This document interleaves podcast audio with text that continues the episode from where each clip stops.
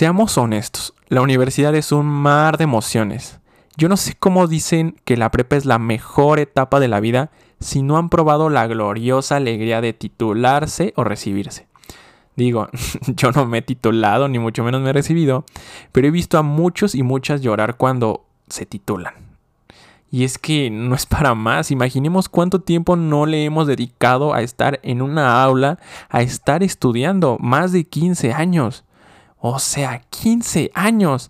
Echémosle cuenta, 6 de primaria, 3 de secundaria, 3 de prepa y si bien nos va, 4 o 5 años de nuestra carrera.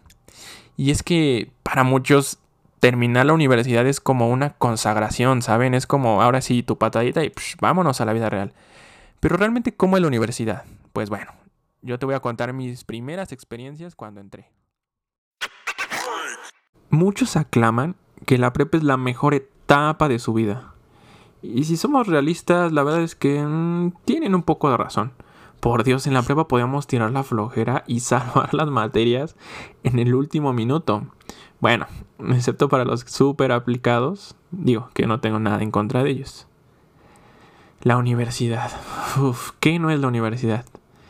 Esperaste tanto, no le esperaste. Y es que aquí es donde empieza mi primer conflicto. Porque me pasó a mí y sé que a muchos les ha pasado. Y si a ti te ha pasado, no te hagas. Yo sé que tu primer conflicto, el primer conflicto que tuviste fue la carrera. Sí, la carrera. Elegir una carrera es algo complicado. Y es que, maldita sea, existen hoy en día, datos 100% real, más de 120 carreras. Y solo contando alumnam. Existe la UAM, el Poli, el TEC, la Ibero, la NAWAC, la Salle, VM, CENAR, si eres un fan de las artes. Y puedo continuar la lista. Y es que, carajo, con tantas opciones de estudio. Y mira que yo no soy el tipo de persona que nació sabiendo qué ser, porque las existen y es muy muy válido. Yo he conocido gente que desde sus 7, 8, 9 años ya sabe qué estudiar, por ejemplo, derecho, medicina, contaduría. Pero para los demás, Dios mío, ¿qué está pasando? Es más fácil escoger la mascota de tu vida que la misma carrera.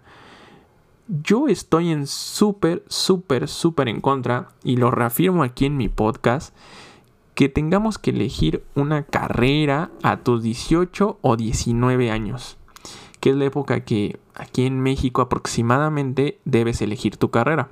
Es más, ahí les va, otro dato duro. Y yo sé que a ti, a ti que me estás escuchando, te pasó. En algún momento de tu vida, de tu estancia en la universidad, pasó por tu mente abandonar. Y si bien no abandonar, cuestionarte durante la universidad si estabas en el lugar correcto. Así depresionados estamos.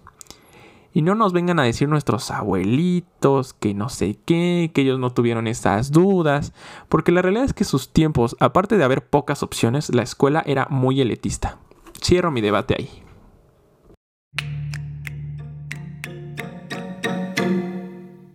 Otra cosa de la que les quiero platicar es el ambiente. Y es que he oído mucha gente que dice que no, que a la universidad ya se va en serio, que ya no puedes echar desmadre, que la gente ahí solo va a estudiar. Y miren, no voy a desmentir ni reafirmar ese comentario, pero les voy a poner un ejemplo que me pasó. Iba en primer semestre, fresquecito, recién salido de la preparatoria y recibí un bello mensaje diciéndome pues que no entremos a clase y que vayamos al vicio a la bebida, más que nada. Y si pensaron otra cosa, pues chéquense. Para no hacerlo largo, acepté y no perdí ni una ni dos clases, perdí tres clases. Y las clases ahí ya son de dos horas, entonces perdí seis horas de clase. Para la siguiente clase, pregúntenme qué no entendía. Nada. Nada, nada, no entendía nada de la siguiente clase. Y eso sí es una realidad perderse una clase en la universidad es la muerte. Así que mi consejo es que si van a ir al vicio y todo, pero después de las clases, porfa, porfitas. Y es que la universidad va de todo. La verdad es que aquí ya nadie te va a carrear, aquí ya no hay prefecto, aquí ya no hay pretextos. La verdad es que si quieres entrar, pues entras y si no, realmente te vas. Nada más que si le entras al vicio, no me vengas a decir que por qué saliste 7 u 8 años después de tu carrera, si en realidad duraba 4. Bueno, excepto a los de medicina, ellos entran a los 18 y salen a los 40. Relacionado al ambiente, quiero hablarles sobre los compañeros, amigos, amigas que formas ahí. Y miren, ahí les va el tip, tip de la vida. Anótenlo, grábenlo, yo qué sé, pero la primera cosa que debes hacer al entrar a tu primera clase, la primerita, así llegan y lo primero que van a hacer es hacer compañeros. Créanme, hacer amigos es prioridad. Y a lo mejor tú eres el tipo de persona introvertida o no tan amigable, pero de verdad haz tu esfuerzo y haz compañeros. La vida se vive de relaciones, debemos interactuar para existir. Esa es la realidad. Y es que en la universidad habrá veces que faltarás, que no entendiste o que simplemente pues decidiste no entrar. Y los libros no son la mejor opción.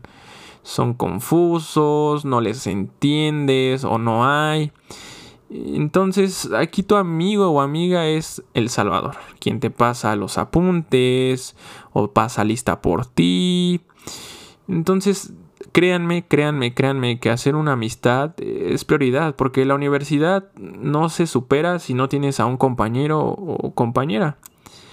En la tesis deberían ponerle dedicado a mi mejor compañero, a ti que me pasaste el formulario, a ti que me pasaste la tarea, que me pasaste esa respuesta que no vio el profesor o profesora. Entonces, créanme, es lo primerito que deben de hacer.